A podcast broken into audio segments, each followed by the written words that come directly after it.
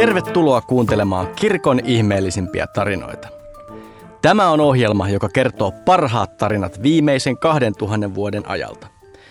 Minun oikealla puolellani istuu näiden tarinoiden toinen kertoja, Eero Hietala. Kiitos tästä ystävällisestä esittelystä, Heikki Rusama.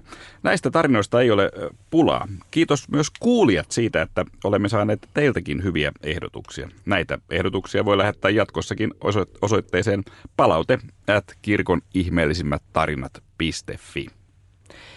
Ennen kuin me lähdetään tämän päivän aiheeseen, mä haluan Eero kysyä sulta yhtä asiaa. Okay. Tiedätkö, mikä on triskaidekafobia? Ihan trivialla ajattelit aloittaa. Lähdetään tällä liikkeelle. Okei. Okay. siis triskaidekafobia. Juuri näin. No pelkohan se tietenkin on, koska siinä on se fobia, mutta sitten siellä kuuluu myös tämä sana kaide. Mutta tuskin kyseessä on kuitenkaan kaiteitten pelko. Mä ala muistan, että oli tapana liukua koulun pur- poraskäytävän kaiteita pitkin ja kyllä se välillä ehkä pelottikin, mutta arvaanko oikein, jos arvaan, että kyse on nyt jostain muusta? No jostain muusta on, eli nyt ei mennyt, ei ollut kaiteiden kanssa tekemisissä. Mm-hmm. Eli triskaidekafobialla kutsutaan lukuun 13 kohdistuvaa pelkoa. Tietenkin.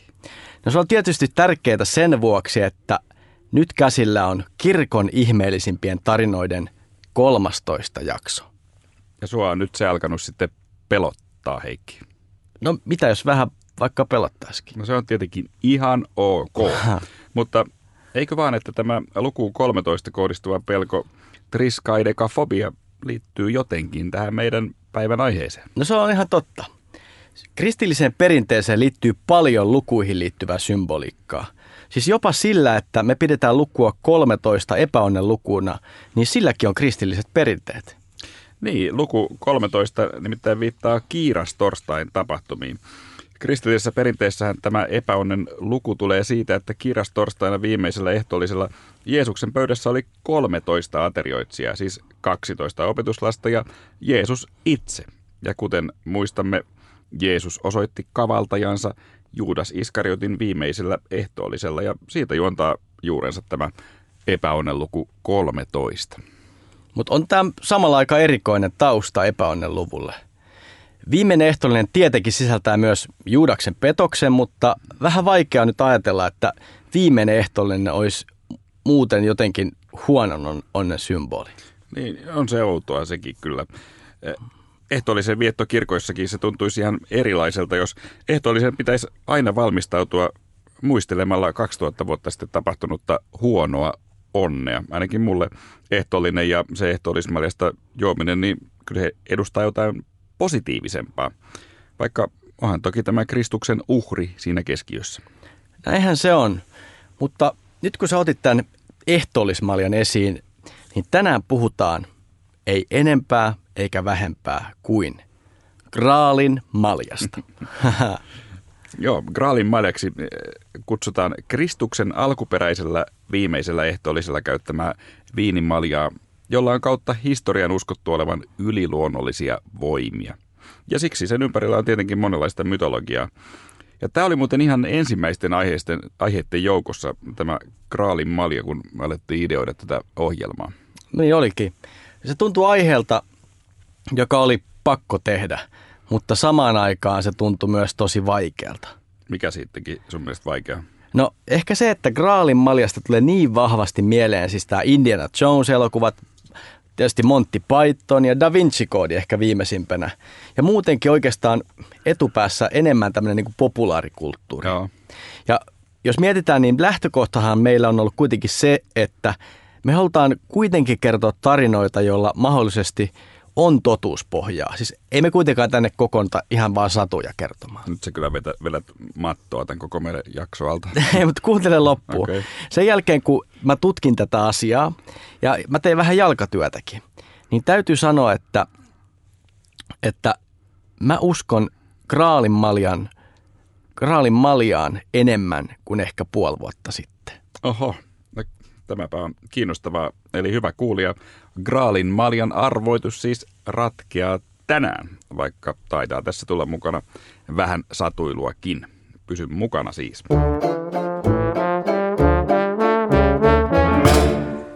Tässä jaksossa aiheenamme on siis Graalin malja. Ensiksi ajatus on kertoa Graalin maljan alkuperäinen tarina ja sen jälkeen me kerrotaan maljan myöhemmistä vaiheista. Tämä maljasta puhuminen ja sen kuvailu ja etsiminen on tehty helpoksi yhdestä syystä, koska mä toin sen tänne studioon. Ihan oikein. oikeastaan Eero, mä ajattelin meidän 13 lähetyksen kunniaksi antaa sen sulle tässä ja nyt. Wow. Koska mä en muista, että mä olisin oikeasti koskaan antanut sulle mitään lahjaa. Ja mulla on se tässä tämmöisessä valkoisessa kauniissa paketissa. Etkö mukaan ole? No en, en mä ehkä ole antanut, mutta älä avaa tätä pakettia ihan vielä, okay. koska kerrotaan ensin, ensin tämä tarina. Niin hienoa. Tässähän ihan äh, herkistyy. Mutta ennen kuin aloitetaan, niin haluan tarkistaa nyt tämä, mitä sanoit, niin siis mitään laittomuuksia tässä ei ole takana. Ei, ei. Siitä nyt ei, ei ole kysymys. Että kukaan ei tiettävästi nyt ole mun, mun perässä siitä huolimatta, että mä oon antamassa sulle Graalin maljaa. Hyvä. Äh, Graalin maljan lähtökohtanahan on todella tämä evankeliumeissa kuvattu ateria. Mar- Matteus, Markus, Luukas ja Paavali kirjeissään mainitsevat yhtenevästi maljasta, josta Jeesus kehottaa juomaan. Siis nämä sanat on tuttuja tietysti jokaisesta ehtoollismessusta, jossa sanotaan, että tämä malja on uusi liitto minun veressäni. Niin usein kuin te siitä juotte, tehkää se minun muistokseni. Ja varhaiset kristityt todennäköisesti alkoivat viettää muistoateria hyvin pian Jeesuksen kuoleman jälkeen. Noin vuonna 1955 äh, oletettavasti kirjoitetussa korittilaiskirjeessä Paavali viittaa jo silloin olemassa olleeseen korittilaisten perinteeseen ja muistuttaa korittilaisia siitä, miten ateriaa tulisi hänen mielestään viettää. Ja jos ajatellaan, että Jeesuksen kuolema sijoittuu noin luvuille 30-33, niin muistoateria-käytäntö on kuulunut heti alusta alkaen alkuseurakuntien tapoihin. Eli tämän valossa on siis helppo väittää, että opetuslapset ymmärsivät tämän tapahtuman erityislaatuisuuden jo siis ihan ensimmäisenä kirjastorstaina. Siksi on edelleen helppo ajatella, että tämä itse esine, tämä malja, olisi otettu talteen erityisenä esineenä. Niin, kyllähän muistoesineitä on hankittu aina. Ja kun näistä kaikista Jeesuksen elämään liittyvistä esineistä puhutaan, niin kyllähän modernin ihmisen ensimmäinen reaktio on yleensä epäily – vaikka ainakin mun mielestä paljon ihmeellisempää olisi se, jos tällaisia esineitä ei olisi olemassa. Totta kai ihmiset otti muistoja itselleen. Hän oli valtavan merkityksellisiä tapahtumia totta kai heille. Ja ihmiset kuitenkin ajattelivat ja uskoivat, että kyseessä on Jumalan poika. Totta kai otettiin muistoja. Mutta tietenkin ihan toinen asia on se, että ovatko nämä esineet voinut säilyä tänne meidän päiviin asti. Mutta minkä vuoksi tämän kupin nimi muuten on Graalin malja? Mistä se tulee? No graalin malja tulee yksinkertaisesti muinais-ranskan kielisestä sanasta, jolla tarkoitetaan kulhoa tai matalaa vatia. Eli se tarkoittaa pyhää kulhoa näin ehkä vapaasti käännettynä.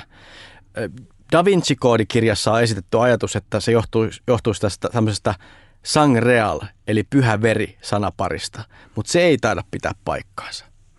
Niin, mutta tämän Graalin maljan alkuhistoria on kieltämättä uskottava kirjastortain tapahtumat ja malja on kuvattu evankeliumissa varsin yhteneväisesti. Mutta mitä sen jälkeen me tästä maljasta tiedetään? Tai vaikka tämä alku oli uskottava, niin kuka tämän maljan sitten otti muistoksi itselleen? No mun mielestä tämähän on erinomainen kysymys. Tämä on oikeastaan se koko ydinkysymys. Mitä sä itse veikkaat? No olettaisin toki, että varmastikin joku opetuslapsista tai sitten joku muu siinä ympärillä pyörinyt hahmo. Hyvä. No näin juuri. Mutta meidän ei onneksi tarvitse valita vain yhtä tarinaa Kraalin maljasta, koska tarinoita on useita. Mutta otetaan alkuun ehkä värikkäin tarina. Mm-hmm. On nimittäin yksi henkilö, joka ilmestyy evankeliumiin vasta Jeesuksen kuoleman jälkeen. Nimittäin Joosef Arimatialainen. Niin, Joosef Arimatialainen on siis se Joosef, jonka haltuun annettiin Jeesuksen ruumis. Paitsi Kraalin Marian tarinaan, Joosef Arimatialaisen voi yhdistää meidän aikaisempaan tarinan Torinon kääriliinasta. Hän oli se henkilö, joka kääri Jeesuksen ruumiin pellavaliinaan, mutta Heikki, mitä muuta me tästä Joosefista tiedämme? Joosef Arimatialainen oli kaikkien Uuden testamentin evankeliumin mukaan varakas juutalainen, joka Jeesuksen kuoltua ristillä tarjosi hänelle oman hautapaikkansa ja hautasi hänet. Markus ja Luukas kertovat Joosef, Joosef, Joosef Arimatialaisen olleen juutalaisten korkeimman neuvoston jäsen. Tämä Joosef ei esiinny evankeliumissa missään muussa yhteydessä, eikä hänen kohtalostaan kerrota mitään. Matteuksen evankeliumin mukaan siinä sanotaan näin, illalla tuli paikalle Joosef, rikas arimatialainen, joka hänkin oli Jeesuksen opetuslapsi. Niin, hän ei ollut siis yksi 12 opetuslapsesta, mutta mitä ilmeisimmin Jeesuksen jengissä, jos näin nyt voi tässä sanoa. Raamattu ei yhdistä Joosef Arimatialaista maljaan, mutta tässäkin tulee apuun, kuten monta kertaa sarjassamme, kristillinen traditio ja mytologia. Sen mukaan Joosef paitsi otti torstaina käytön maljan, hän kantoi sitä mukana ja kerrotaan, että Joosef Arimatialainen olisi ottanut Jeesuksen verta talteen ristille juurikin tähän samaan astiaan. Tota, eikö, eikö se ole vähän erikoista, että Joosef Arimatialainen olisi tälleen näin levottomana aikana kulkenut niin kuin ehtoollismalja kädessä? Niin. Niin, yleisesti on ajateltu, että viini on tai, tai muuttuu yliluonnollisella tavalla Jeesuksen vereksi. Eikä ehtoollismaljaan siis tietenkään tarvita Jeesuksen suonissa kulkenutta verta. Eli voiko ajatella niin, että, että Joosef Arimatialainen ymmärsi jotenkin väärin tämän kuvauksen viimeisestä ehtoollisesta ja sen vuoksi kantoi tätä maljaa mukana? Niin, no ihan mahdollista ehkä tämäkin, tietenkin jos uskomme tähän tarinaan, mutta voihan sitä ajatella myös niin, että jos ja kun Joosef Arimatialainen äh, uskoi Jeesuksen olevan Jumalan poika, niin ja Jumala itsekin, niin totta kai tällainen Jumalan veren vuodattaminen maahan, niin saattoi tuntua pahalta ja sekin, että ehkä olisi tuntunut kunnioittavalta, kunnioittavalta kerätä ainakin osa sitä talteen ja ehkä siinä jotain symboliikkaa olisi ollut, että Jeesuksen veri oltaisiin kerätty juuri tähän astiaan. No, tähän tuskin vastausta nyt tai koskaan saamme, joten mennään eteenpäin. Mihin tämä Mali sitten tarinan mukaan päätyi? Ei vielä minnekään. Kun Jeesuksen ruumis katoaa, tarinan mukaan, joka tämäkään ei löydy raamatusta, Joosef Ariamatialaista syytetään sen varastamisesta ja hänet heitetään tyrmään. Siellä Kristus ilmestyy Joosefille ja uskoo maljan hänen huostaansa. Tarinan mukaan Joosef pysyy vankilassa hengissä kyyhkysen ansiosta, joka lentää päivittäin hänen selliinsä ja pudottaa maljaan ehtoollisleivän. Totta kai. Mutta etkö sä kertonut juuri äsken, että Joosef Arimatolainen otti verta Jeesuksen ruumiista, jos siis näin on, niin hän on hukannut tämän maljan tässä välissä. Niin on hukannut ja hukannut, mutta mieti, jos, jos sut heitettäisiin tyrmään, niin luuleeko sä, että sä saisit ottaa sinne esimerkiksi nyt tämän mun just sulle antaman kraalin maljan?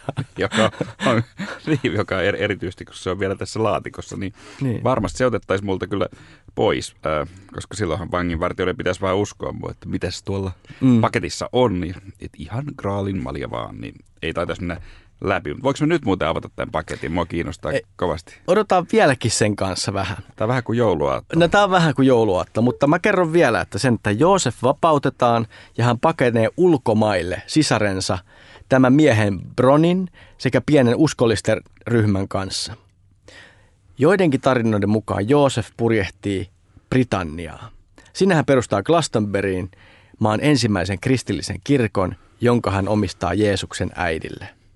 Ja kraalin maljaa näin säilytetään kirkossa ja sitä käytetään ehtoolliskalkkina, siis ehtoollismaljana kraalin messussa. Okei, hienoa. Eli siis siellä Britanniassa, Glastonburyssä, se malja sun mielestä sitten on? No jotkut väittää, että se on sinne haudattu, mutta mä en siihen usko. Mulle ongelma on siinä, että jos uskoo kraalin päätyvän Britanniaan, niin tämän mukana pitää uskoa aika lailla roppakaupalla kelttiläistä mytologiaa tai oikeastaan ihan puhtaita satujakin, mutta onko, onko se edes uskottava, että Joosef Arimatialainen olisi purjehtunut Britanniaan? Niin jos mietitään siltä kantilta, että arkeologisten kaivausten mukaan ensimmäiset laajemmat merkit kristinuskosta on löydetty Brittein saarilta kolmannelta ja neljänneltä vuosisadalta, mutta se tiedetään myös, että että Britanniasta on tehty kauppaa esimerkiksi Roomaan ihan ensimmäisistä vuosisadoista lähtien. Eli siis teoriassa ei ole mitään estettä sille, että etteikö Joosef Arimatialainen olisi voinut päätyä Britanniaan. Sen sijaan esimerkiksi hänen perustamansa Glastonburyn kirkon jäänteitä, niistä ei ole löytynyt mitään merkkiä. Niin, eli Joosefin matkasta tai hänen Britanniaan perustamasta kirkosta ei siis ole oikeastaan, oikeastaan mitään todisteita. Viime kesänä mä muuten kävin Englannin kentissä ja myös Englannin kirkon keskuspaikassa Canterburyssa. Siellä mainittiin Englannin kirkon perustajaksi Augustinus Canterburilainen ja ajankohdaksi 600 luku. Ja Joosef Arimatialaista ei todellakaan mainittu mitään. Varmaan ihan hyvästä syystä, koska todisteet on todella vähissä. Vanhin Brittein saarille päätynyttä kraalia käsittelevä teos on ranskalaisen Chrétien de Troin Conte de Graal, joka on kirjoitettu 1100-luvun lopulla. Kraalista kerrotaan tarinasta vain vähän. Seikkailussa päädytään haavoittuneen kalastajakuninkaan linnaan, jossa nuorukaisten ja neitojen kulkue kantaa kraaliksi kutsuttua ruokaastia päärakennuksen läpi. Tässä tarinassa kraalia ei vielä pidetä pyhäjäännöksenä eikä Kristuksen verta tai messua mainita. Kretien tarina jäi kesken ja hänen seuraajansa kirjoittivat siihen useita erilaisia lopetuksia. Yhdessä näistä tarinoista eräs ritari nimeltä Persival näkee Malian, mutta koska hänet on opetettu vähäpuheiseksi, hän ei kysy siitä tai sen alkuperäistä mitään. Myöhemmin Persivalia moititaan tästä, koska jos hän olisi kysynyt, mikä Graalin Malian alkuperä on, kalastajakuningas olisi parantunut. Ehkä tästä kalastajakuninkaan haavoittumisesta voi sanoa muutaman sanan. Siis legendan mukaan hän sai keihäästä haavan reiteensä tai sukuelimiinsä. Nä, näin kerrotaan. Ikävää. Siis keihäästä? No keihäästä hyvinkin. Tämän jälkeen hän tunnettiin siis haavoitettuna tai runneltuna kuninkaana. Mutta siis tämä on ihan mahtava, koska tässä vaiheessa tämä mytologia vasta lähteekin laukalle. Tai ainakin menee jo kivasti sekaisin. Kerrotaan nimittäin, että tähän tämä keihäs, tänne alakertaan osunut keihäs, se olisi ollut sama peitsi, jolla roomalainen sotilas lävisti ristiinnaulitun Kristuksen kyliä. No mikä siinä?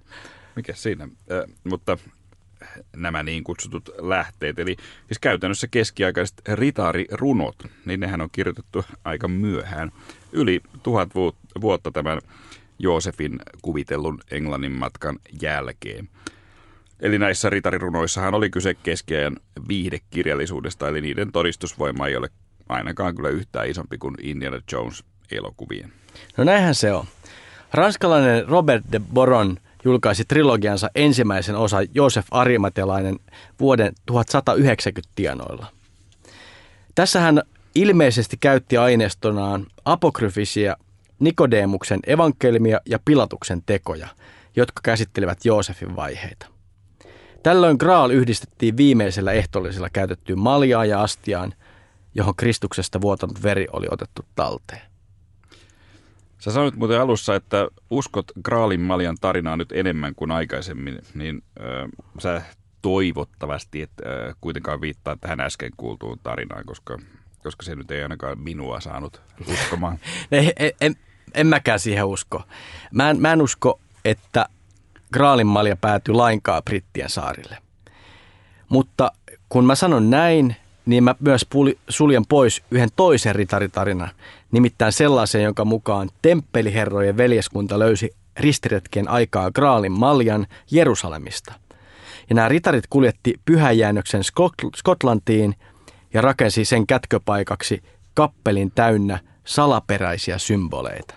Ja tässä tulee mieleen kyllä ihan Kääriliinan tarina, mutta tämä kappeli, mihin viittasit, niin sen tunnetaan nimellä Roslinin kappeli. Se sentään on olemassa ja löytyy Edinburghista, mutta kappeli on vasta 1400-luvulta. Mutta tästä kappelista on mainittava se, että tämä esiintyy näissä kuuluisissa Dan Brownin kirjoissa ja kirjan myötä tästä tuli tosi suosittu turistikohde. Ja tietysti myös sen takia, että tämän kirjan elokuvaversion nämä kuvaukset on tehty tässä kirkossa. Dan Brownin Da Vinci-koodia, niin sitä nyt ei meidän kannata tässä podcastissa käydä lyttäämään. Se on tehnyt meidän puolesta niin monet tahot jo. Mutta kirkko on todella upea. Siellä olisi kyllä kiva käydä joskus. Siellä kuulemma muuten innokkaimmat ovat etsineet metallin paljastimilla tätä kraalin maljaa. Lähin intoilijoihin olisi ainakin kiva törmätä, mutta en ehkä itse metallin paljastinta ottaisi mukaan, vaikka ne on muuten nykyään tosi halpoja, tiesitkö? En, en. Miten halpoja ne on? No 70 saa, että okay. voidaan sanoa, että kraalin marjan etsiminen ei ole koskaan ollut näin halpaa. No ei, tämä on mahtava niin, juttu. 70 ei ole paha. Mutta hei, mä haluan jatkaa tätä poissulkutekniikkaa vielä.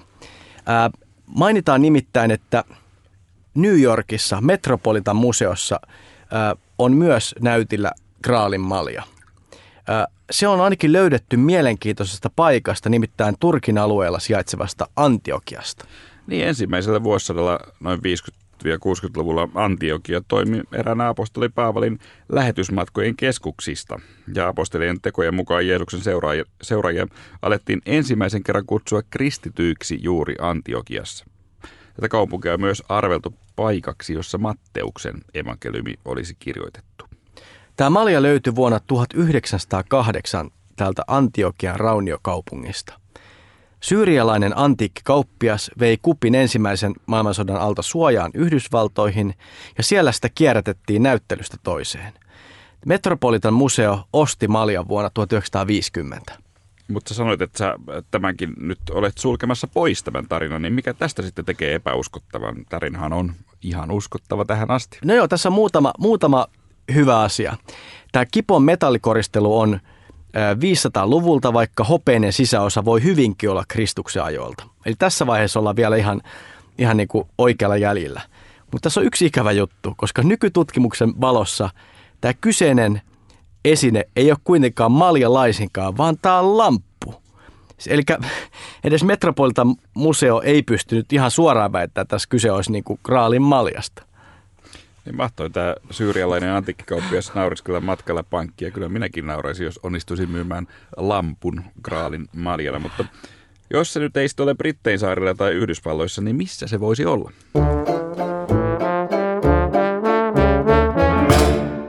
Onko sä Eero nähnyt elokuvan Indiana Jones ja viimeinen ristiretki? No, kaikkihan on nähnyt sen elokuvan. Äh, siinähän natsit yrittää löytää Kraalin maljaa. Äh, alun perin tämän elokuvan ohjaaja Steven Spielberg ei muuten innostunut Kraalin maljasta, koska se toi myös hänelle mieleen elokuvan Monty Pythonin hullu maailma. Ja kun tähän Kraalin maljaan liittyy aika paljon tahatonta ja tahallista komikkaa, kuten ehkä tähän mennessä kuuntelijoillekin on tullut selväksi, Äh, mutta hieno siitä elokuvasta tuli, tuli joka tapauksessa. Ja erityisi, erityisen hienoa tässä on tietysti ne loppukohtaukset, jotka on tehty Petran kalliokaupungissa Jordaniassa. Siellä olisi tosi kiva käydä. Onko ollut siellä Eero? En, mutta se on kyllä ehdottomasti listalla, että Joo. kerron sitten, kun tulen sieltä. No tämä elokuva on tietysti ottanut roppakaupalla taiteellisia vapauksia, mutta yksi asia on tosi mielenkiintoinen. On nimittäin totta, että natsit todella yritti etsiä kraalin maljaa. Ja, niin, ja kiinnostavaa vielä se, että, eh, että ehkä ihan oikeasta maasta vielä. Okei, kerro lisää.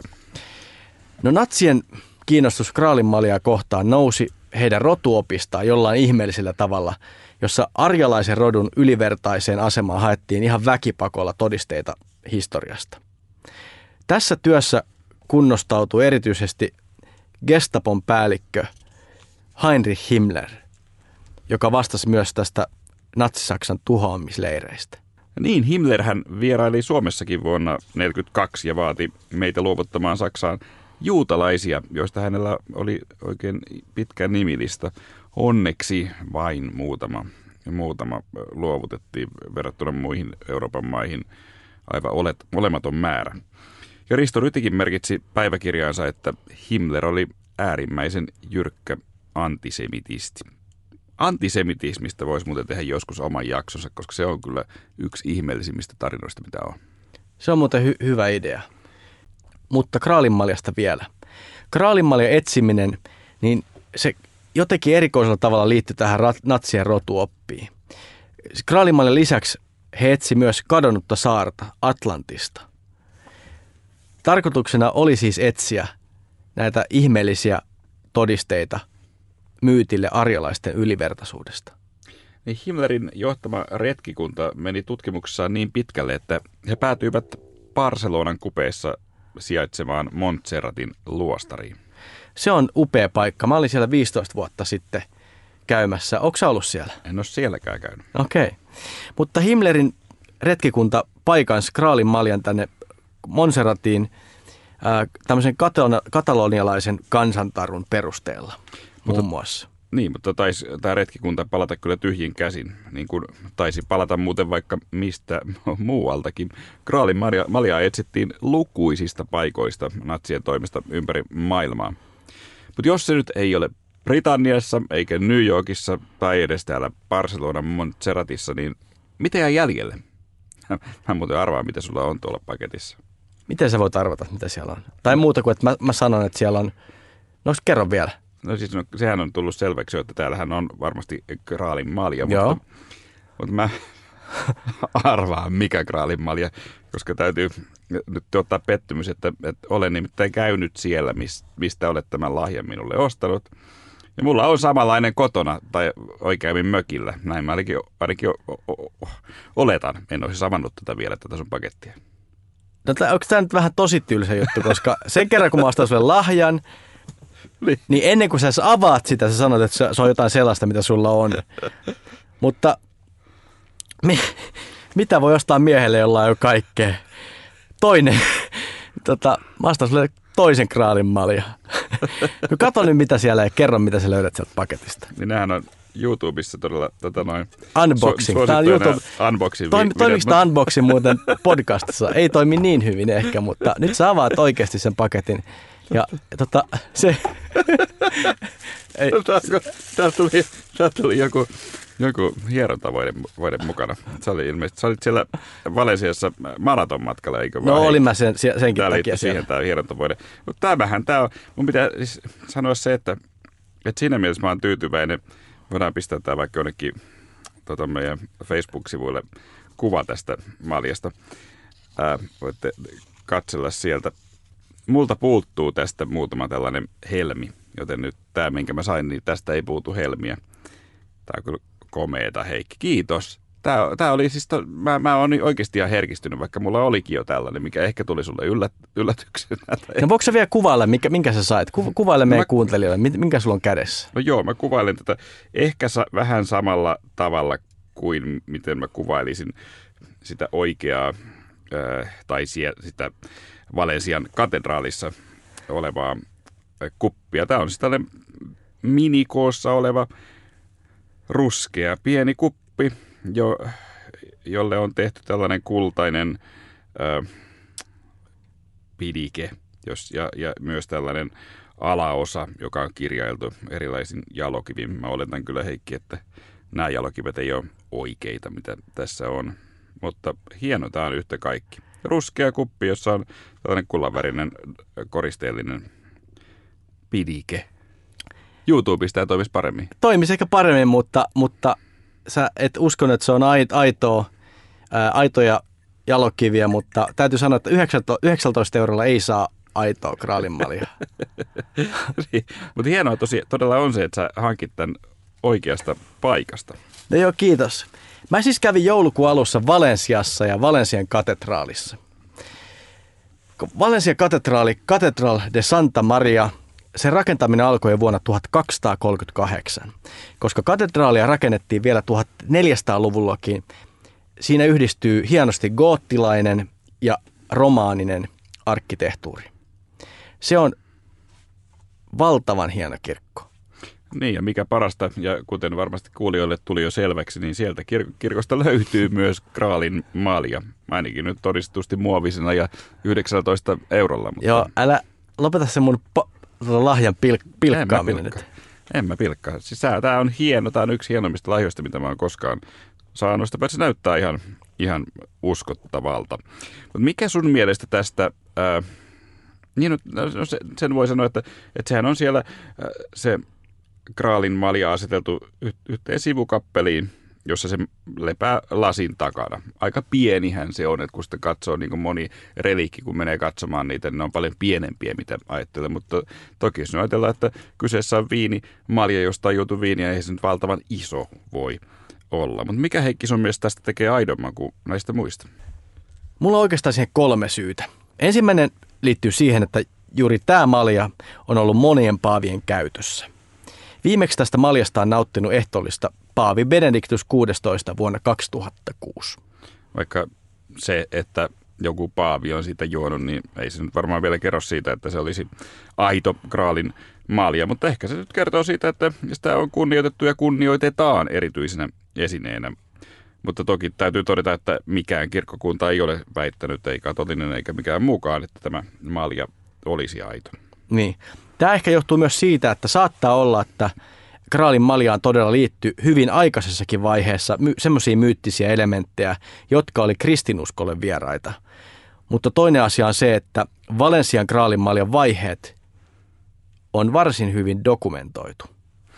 Niin, tänne katedraaliin se äh, äh, päätyi kuningas Alfonson lahjoittamana jo vuonna 1436, eli melkein heti kun tämä katedraali oli rakennettu. Ja kuningas oli saanut tämän äh, maljan haltuunsa vuonna 1399. Eikä tässä vielä kaikki. Tässä maljassa todella on arabialaisia kirjoituksia ensimmäiseltä vuosisadalta ja kupista tehdyt tutkimukset niin ikään ajoittaa tämän kupin ihan oikealle aikakaudelle. Mutta Maljan vaiheet ennen vuotta 1399, niin ne on, ne on toki huonommin dokumentoitu.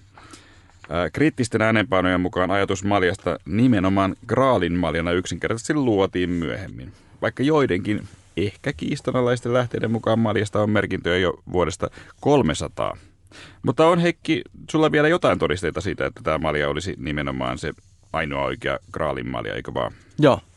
No, palataan vielä siihen mun aiemmin esittämään kysymykseen. Kuka olisi todennäköisimmin ottanut maljan viimeiseltä ehtoolliselta? Mä en usko, että se henkilö oli Joosef Arimatialainen. Niin, vaikka toki Arimatialaisella oli kaunis ja tärkeä rooli evankeliumissa. Mun mielestä Maljan otti yksinkertaisesti henkilö, joka oli läsnä viimeisellä ehtoollisella. Ja näistä henkilöistä, kuka Eero näistä olisi voinut olla se ilmeisin? Tämä alkoi trivialla ja tämä, tämä jat, jat, jatkuu triviana. No varmaan nyt sitten Pietari, jos joku pitää vastaa, niin kuin Jeesus sanoi, että sinä olet Pietari ja tälle kalliolle rakennan kirkkoni. Ja eikö tämä kirkko nyt tarvinnut ehtoollismaljaa sitten? Niin, juuri näin. Ja se oli Pietari tietysti. Ja toki hän toki epäili ja kielsikin Jeesuksen pian ensimmäisen ehtoollisen jälkeen, mutta Jeesus oli antanut hänelle erityisen tehtävän. Ja jos hän ymmärsi tämän erityisen tehtävän, hän jos kuka on seurannut myös Jeesuksen näitä käytännön ohjeita. Ja apostolien tekojen mukaan Pietari johti Jerusalemin seurakuntaa Jeesuksen kuoleman jälkeen. Ja Pietarin mukana Malja päätyy Roomaan – Kristillinen perintätieto olettaa Pietarin kuolleen marttyyrinä Roomassa vuoden 63 tai 64 tienoilla keisarin Neron vainoissa. Roomalaiskatolisen kirkon piirissä Pietaria siis pidetään ensimmäisenä Rooman piispana, eli paavina. Niin, no jos uskotaan, että Malja päätyi Pietarin mukana Roomaan, niin minne Malja siitä sitten päätyi eteenpäin? No kun Roomassa kristittyjen vainot pahenivat 200-luvulla – Diakoni Laurentius sai määräyksen viedä Rooman seurakunnan omaisuus keisarille. No mitä Laurentius teki? Laurentius jako varat köyhille ja vei nämä köyhät keisari eteen sanoi, että tässä on kirkon todellinen aarre. Ja koska Laurentius olisi jakanut nämä aarteet, niin tässä yhteydessä tämä malja olisi päätynyt Espanjaan. Niin, tämä ajatus on tosiaan näin, että kun rahat annettiin köyhille ja pyhäjäännökset sitten piilotettiin ympäri kristikuntaa. Juuri näin. Ja Laurentiusta pidetään yleisesti valensialaissyntyisenä, joten on siinä jotain logiikkaa, että ehtoollismalia olisi päätynyt sinne hänen kotiseudulleen turvaan. Mutta eikö, eikö, eikö näin, että Laurentiukselle, hänellähän kävi lopulta huonosti? No näin voi kyllä Eero sanoa. Siis hän kuoli. Tai hänet tapettiin tuskallisesti.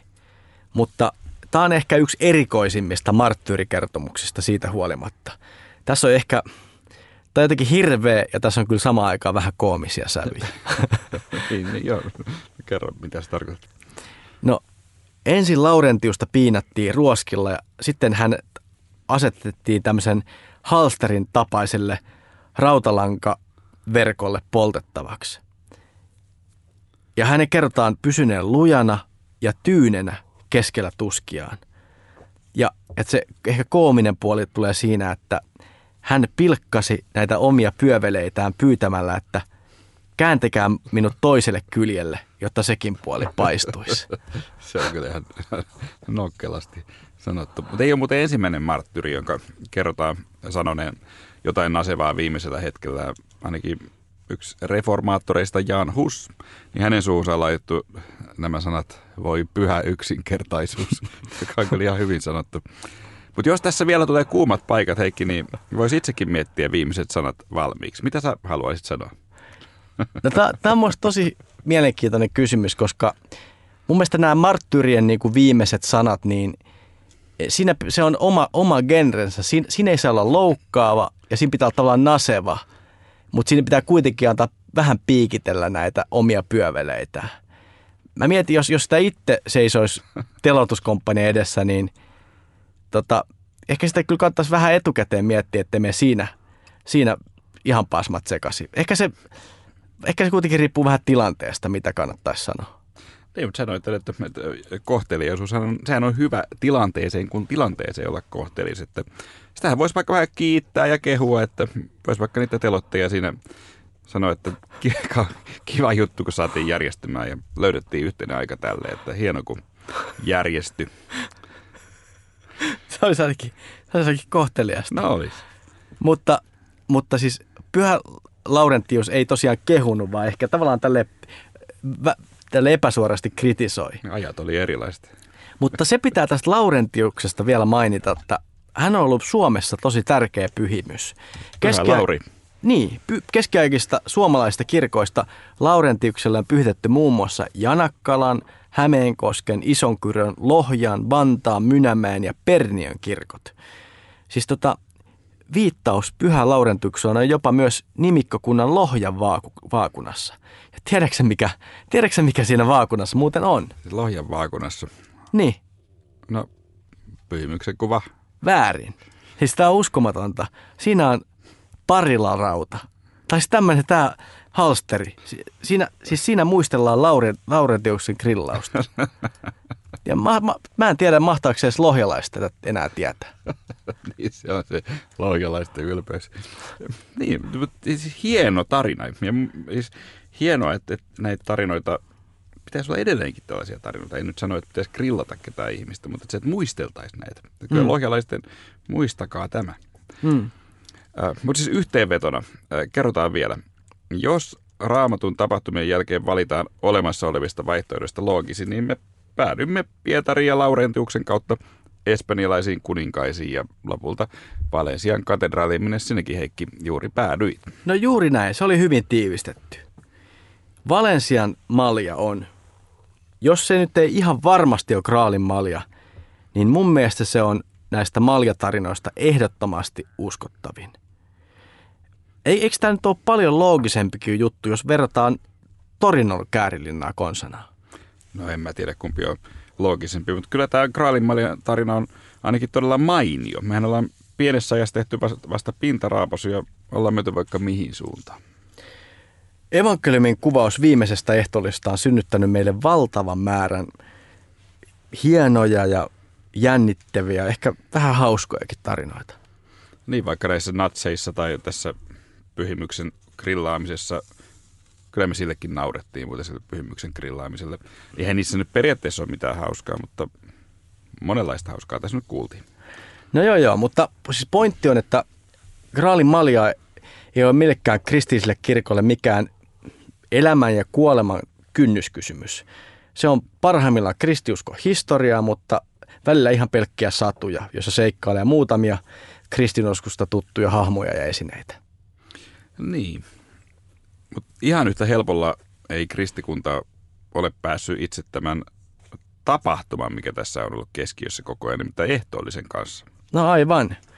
Siis ehtoollisyhteys tai sen puuttuminen, se on yksi kristikunnan ykseyden, yksi näkyvimmistä, näkyvimmin meitä jakavista tekijöistä. Niin, jos nyt ei mennä ihan teologian syvään päätyyn, niin ainakin on kiinnostavaa tarkastella, miten kristilliset kirkot Suomessa sanoittaa tätä ehtoollista. Luterilaisen kirkon sivuilla ehtoollinen, sanotaan, että ehtoollinen jaetaan konfirmoiduille kirkon jäsenille. Lisäksi ehtoolliselle voi tulla, jos kuuluu niin sanottuun Porvoon kirkkoyhteisöön, eli esimerkiksi Englannin anglikaaniseen kirkkoon. Ehtoollinen voidaan antaa myös ei-jäsenelle, joka on sairaana tai hätätilassa ja käsittää ehtoollisen merkityksen. Lisäksi löytyy myös lisäys näitä nettisivulta, jossa sanotaan, että käytännössä ehtoollisvieras päättää itse osallistumisestaan, sillä ehtoollisen jakajat eivät tutki osallistumisoikeutta. He jakavat ehtoollista kaikille sitä pyytäville. Ortodokseilla ja katolilaisilla on tässä hieman erilainen painotus. He yhdistää ehtoollisen vahvemmin kirkon jäsenyyteen. Kun mä katsoin, tutkin tätä asiaa, niin Helsingin ortodoksisen kirkon sivulla sanotaan ensimmäisenä, ehtoolliseen osallistuminen on osoitus kirkon jäsenyydestä. Ja siellä jatketaan näin. Ehtoollinen Kristuksen ruumis ja veri on kirkon tärkein pyhä mysteerio – tämmöisen kuuluisa, siellä lainataan tämmöistä kuuluisaa pappia Alexander Shememannia. Hänen sanoin, ehtoollisessa kirkko tulee siksi, mitä se on. Eli toisin sanoen ehtoollisen osallistuminen on osoitus kirkon jäsenyydestä. Siitä, että olemme yhtä ja samaa joukkoa Kristuksen opetuslapsina. Niin, tämä jäsenyyden yhdistäminen messuun on mielenkiintoinen ajatus luterilaisessa kirkossa jäsenyys yhdistetään usein kirkollisveroon, vaikka pitää toki sanoa, että tuskinpa siellä nyt katolisessa tai ortodoksissa messussakaan käytännön tasolla sitten kukaan tulee sitä, sitä jäsenkirjaa sen kummemmin kysymään, että kyllä jokainen sielläkin varmaan käytännössä päättää itse, jos haluaa tekeytyä katoliseksi niin. tai ortodoksiksi, niin. ortodoksiksi, emme siis kehota kehota tässä siihen, mutta on tässä tällainen selkeä pieni linjaero. Ehkä, ehkä näin. Ja ehkä tavallaan tämmöiseen niin kuin, äh, ohjeistukseen. Mä katolaiset antaa aika selkeitä ohjeita. Siellä sanotaan, taas katolaisten sivuilla sanotaan, että katolaisten tulee osallistua eukaristian viettoon eli pyhän messuun ainakin sunnuntaisina velvoittavina juhlapyhinä, kuten jouluna, loppiaisena, Kristuksen taivaan astumisena, juhlapyhänä. Ja se jatketaan näin. Vaikka olosuhteet eivät tätä aina sallisi, tilaisuutta pyhään messuun osallistumiseen ei tule toisarvoisista syistä jättää käyttämättä. Niin, se on aika tiukasti sanottu. Äh, jos mennään tänne meidän luterilaiseen kirkkoon, niin kerätään hienosti dataa äh, tähän toimintaan osallistuvista ja ne on muuten katseltavissa osoitteessa kirkontilastot.fi avoimuuden hengessä. Sieltä selviää, että tänä vuonna tai vuonna 2019 kuukausittain ehtoollisvieraita on sadasta 200 tuhanteen, mikä tarkoittaa kolmesta viiteen prosenttia seurakuntien jäsenistä.